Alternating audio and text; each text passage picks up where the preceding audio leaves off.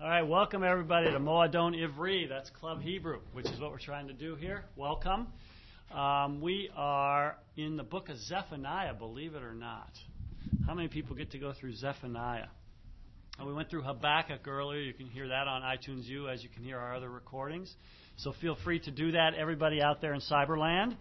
Um, we are on chapter 2, verse 4. And just to refresh yourselves from before the Easter break, remember Zephaniah has this classical prophetic outline in which the first part of the book, uh, basically chapter 1 through uh, the first couple of verses of chapter 2, is oracles of judgment uh, against specifically Judah. Now we're going to be in oracles of judgment against the nations. And then in chapter 3 is this beautiful chapter, this beautiful section about uh, oracles of hope, uh, of restoration for God's people. So the, the classical outline that you will see, um, not always perfectly carried out, but here pretty nicely judgment against Judah and God's people, judgment against the other nations, and then oracles of hope and promise. All right? So you will see that very clearly when we get to chapter uh, verse 4 that we're starting specifically against other nations that are surrounding uh, Israel. Again, the other major theme to keep watch on is the day of the Lord. Uh, described in chapter 2 as this day of wrath. Remember uh, the descriptive language that Zephaniah used to describe what it would be like on that day. And now uh, that day is uh, coming on the enemies of God's people. So we're going to take it up with chapter 2, verse 4.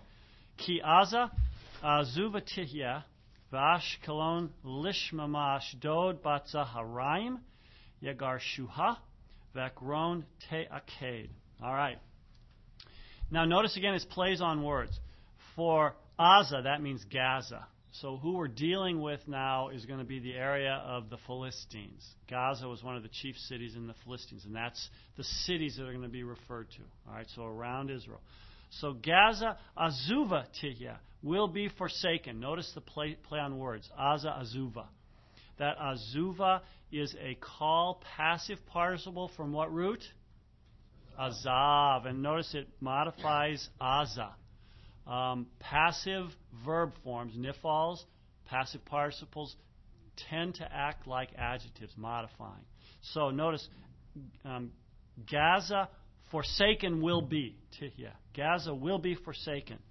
And Ashkelon, now you have to supply again the verb, will become Shemama. Shama means to be desolate. Here's a noun, Shemama, will become desolate. All right? Ashdod, here's the third city. Bad Zaharaim, um, Zaharaim simply means in the middle of the day, in clear day, in broad daylight. So Ashdod in broad daylight, Yegar Shuha, they will drive her out. Um, notice that this is a piel from the root garash. It's very easy. Here's how I always remember the root garash. You park and drive out of your garage. Garage means to drive out. See? But it doesn't mean drive a car out. It means you drive people out. But you get the point. So, um, notice that there's an impersonal they. A lot of times in Hebrew, an impersonal construction um, is used in just, you know, when you don't have an identifiable subject. So it's very woodenly, they will drive her out. But in English, good idiom, you might say, Ashdod, uh, in the light of day, will be driven out. All right, but notice what the verb form is. Ashdod, in clear day, they will drive her out. And Ekron, here's the last city, um, Te'aker, will be uprooted. Okay? This is from the root akar, and notice it's a nifal form. This word also has a meaning to hamstring, like if you uh, hamstring, uh, cut the Achilles tendon of a, of a horse or something like that. All right, so here it means to be uprooted. Again, notice the play on words between ekron and akar. So again, Zephaniah loves this kind of thing. It gives it uh, kind of poetic justice, so to speak. All right? So notice we're talking about Gaza, Ashkelon, Ashdod, and Ekron. They all loom large in the biblical prose part uh, of the Bible. All right, good. Questions on verse 4 about forms or anything? All right, verse 5. Hoi Yoshve Chevel Hayam Goy Keretim Devar Yahweh Alekem Kanaan Eretz Pelishtim Veha'avad Tik Me'ain Yoshev. Hoi. Whoa. Whoa. Yoshve Chevel. This is an, uh, a participle, plural, in, uh, in construct form. So, woe from Yashav, woe, O inhabitants of the Chevel, of the region of the sea. Now, notice you have construct Chevel, genitive Hayam by the sea. So I would say, oh, notice you ask yourself, what's the relationship between those two words? Woe, O inhabitants of the region by the sea. Literally, region of the sea. All right, again, talking about Philistia and the Mediterranean. Um, nation of Keretim. This is a word, a proper name that means Kerethites, and it's, I think, only used here, maybe a couple other times, but uh, thought to be in parallel with Philistia, uh, the Philistines. Um, remember, they were said to come from Crete, and so this is one lexicon suggests it's a holdover from that. All right, so woe, inhabitants of the region by the sea, nation of Kerethites.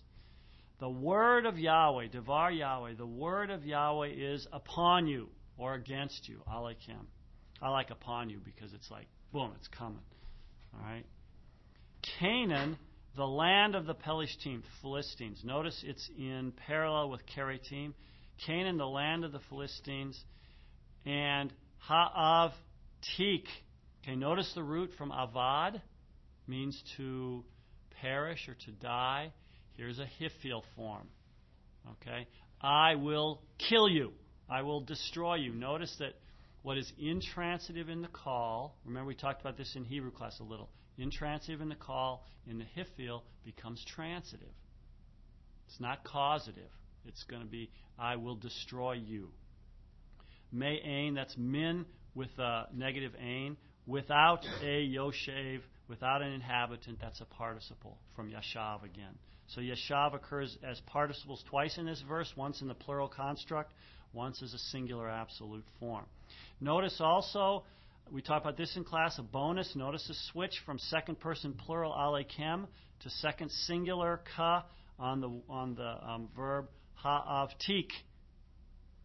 All right? Uh, again, it happens in prophecy. It happens a lot in the books of the Bible. It seems to be a mark of style where it bothers us as English speakers. Um, the reason for it, I don't know if we know, if it's rhetorical. But I wouldn't put a whole bunch of semantic weight on the switch, like I said, although some might. All right? Good. Um, any questions on verse 5? All right, verse 6. But, yes, yeah, please. Yes. It, it, right, and if you looked it up, you would see. Notice that the vowel pointing is different. I mean, it's if you looked it up in a lexicon, it'd be under the root with karat. Um, the only thing that clues you in that's not a participle is that a participle would have a holum after the cough. Yeah, koratim. So this is just one of those words where by process of elimination you begin to look and figure out what it is. All right. Uh, okay, good. Verse 6. V'haita chevel hayam nevot kerot roim. Nice uh, infinitive construct construction. Vegid wrote zone. Okay. V'haita. Uh, the subject is Chevel Hayam. The portion by the sea will become V'haita. Okay. The portion by the sea will become a Nevot Kerot Roim. This is a great um, construct. You know, this whole list, string of constructs. Nevot is a plural noun the singular is nava, it means pasture. So this is pastures. Kerot is a noun from the noun kara means well. This is plural again, plural feminine. Wells. Roim, the root is ra'ah. Uh, means shepherds, to feed or to pasture. I think you all had that in your beginning Hebrew as well. So literally, it's it's will become pastures of wells of shepherds. And again, you have to ask yourself what's the relationship between the words? In better English, the portion by the sea will become pastures with wells for shepherds. So, in other words, the urban centers are going to be destroyed. Pastures, what what you know, what do shepherds do? Well, they're nomads. They go from well to well to well. So basically, it's saying, hey, all the urban centers, um, Gaza, Ashdod, Ashkelon, boom, wiped out, no inhabitants. It's just going to become pasture land with wells.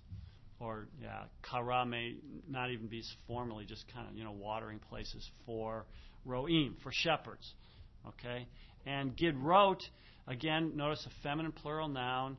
Uh, Gedera, means uh, a sheep fold. So folds for its own, for sheep. All right, so once again, the portion by the sea will become pastures with wells for shepherds and sheepfolds of sheep. All right.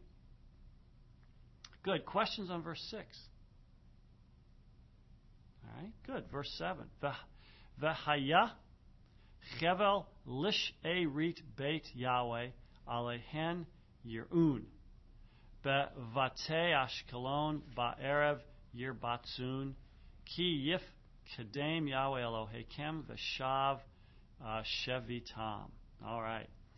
And it will become a portion. Notice Chevel is used three times here, so you get a good. Usually, Chevel means a rope. All right. Um, here it's used rope in the sense that it forms a boundary. That's why I'm translating as portion. So in verse 5, the portion of the sea. Verse 6, the portion of the sea. And here, it will become a portion, lish erit, for the rem- remnant. Sha'ar means to remain, to be left over. Here's a noun. For the remnant of the house of Judah. So it will become a portion for the remnant of the house of Judah. So it's already talking about hope beyond the exile. There will be a remnant. Okay? Alehem, on them, namely the pastures, I'm assuming, Yirun, they will shepherd.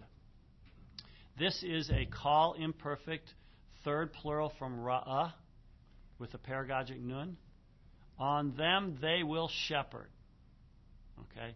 In Bate, in the houses from Bat, okay, Beit Batim, in the houses of Ashkelon, Ba'erev, in the evening, Yirbatsun, they will lie down. Again, Qal imperfect, a masculine plural from Rabatz, again with a paragogic nun, which we've seen. Okay, on them they will shepherd. In the houses of Ashkelon, in the evening they will lie down. Ki yif kadem Yahweh Elohim. For Yahweh their God will visit them from pakad, and the mem at the end is the third plural suffix. For Yahweh their God will visit them. Veshav, what's the root? Close. The, the other one, it's the other common one. You got it. Someone said it. It's shuv, to return. And he, this is a idiomatic phrase, and he will restore shevitam, uh, their fortune, their prosperity, their fortune. Some suggest it means they will um, he will return their captivity, depending on where you see Shevi Tom, the root coming from. Okay, um, but notice here, shuv usually means return intransitive, like I will return in the morning. This is the only idiom in which it seems to take a direct object. It's kind of unusual, but it occurs all over the place. Um, Psalm 126, for example, as this phrase that uh, uh, promises hope for God's people. See? So notice here in the oracles against the nations, there's this hint of promise for Judah, the remnant of Judah. All right? And that's especially prominent in verse 7 here. All right? Any questions about anything you see in verse 7? Well, we're moving right along today. All right. He moves on from the one side, from the land of the Philistines to the east side of the Jordan now, Moab. See, Shamati Cherpat Moab, Vegedufei Bnei Ammon, Asher Cherfu et Ami, Vayagdilu al Gevulam. I heard, now Yahweh's talking here, I have heard the reproach of Moab. Okay, now notice this relationship. That's a construct. Herpa, the reproach of Moab. It could either be out of context, someone reproached Moab, so Moab could be the object, or it could be Moab reproached someone else as a subjective genitive. And the context tells us that that's what it is. In other words, Yahweh heard Moab's reproaches against Israel. All right? So I have heard re- the reproach by Moab would be a, ni- a nice kind of concise translation. All right? And the insults of the Ammonites, the children Bnei Ammon, the ch- children of Ammon. Remember, you had the Moabites and the Ammonites and the Edomites on the one side. That's who we're talking about. So I've heard the reproach by Moab and the insults by the Ammonites. Okay? Asher Cherfu, who reproached my people. Okay, Cherfu is the root charaf. Notice the noun cherpa comes from it. Cheraf means to reproach. And uh, here you have a piel, perfect, third common plural. Who reproached my people. And Uh, Yagdilu al Gevulam. And they, everybody see the root of Yagdilu? What is it? Gadal. And what conjugation is this? Hifil. Qal means to be great. The hifil doesn't mean to cause to be great. It means to. It means a lot of different things, but to act great, to act arrogant, to speak great. So here it's something like, and they spoke arrogantly, or behaved arrogantly um, over or about Gevulam, their border. In other words, they were trying to conquer Israel See, they were always causing trouble. So Gevulam, Gevul is border, and Am is the suffix, uh, the masculine plural suffix. Okay, so again, I've heard the reproach by Moab and the insults by the uh, Ammonites, who reproached my people, and who, see, notice the subject is still uh, Moab and Ammon, and who magnified themselves or who acted arrogant um, over their border. All right. So again, notice when you have a stative verb in the Qal, the hifil becomes transitive or active, either transitive or intransitive. Okay. Good. Questions through eight. yes. For, uh, yes. Yes. The uh, notice the verb comes in after asher. Asher cherfu. That's a piel form because the resh doesn't take a dagesh; it spits it out and leaves it hanging there, and so it becomes a seirah. That's why it looks kind of odd. There's no dagesh in the resh to tell you that. The noun cherpa, see in the first line, shamati cherpat, that's the noun that is based on that root. And again, he's kind of playing with words because you have giddufe and yagdilu and gevulun. See, and then the ein, the ah, that sounds like a, a gimel in, you know, I can't do it right, but the ein and the gimel kind of sounded similar. Look, that sound. All right. So uh, yeah, Zephaniah is amazing for this kind of wordplay and stuff that he's doing. All right. Anything else? Okay, verse nine. Lakein chayani ne'um Yahweh zevaot Elohe Yisrael. Whoa, look at that name. Ki Moav kisedom tihya. Uvne Amon ka amorah. Mimeshak charu u mikre melach u shemama ad olam she'erit ami yavazum ve'yeter goy yinchalum. Now, okay, look at Lakain.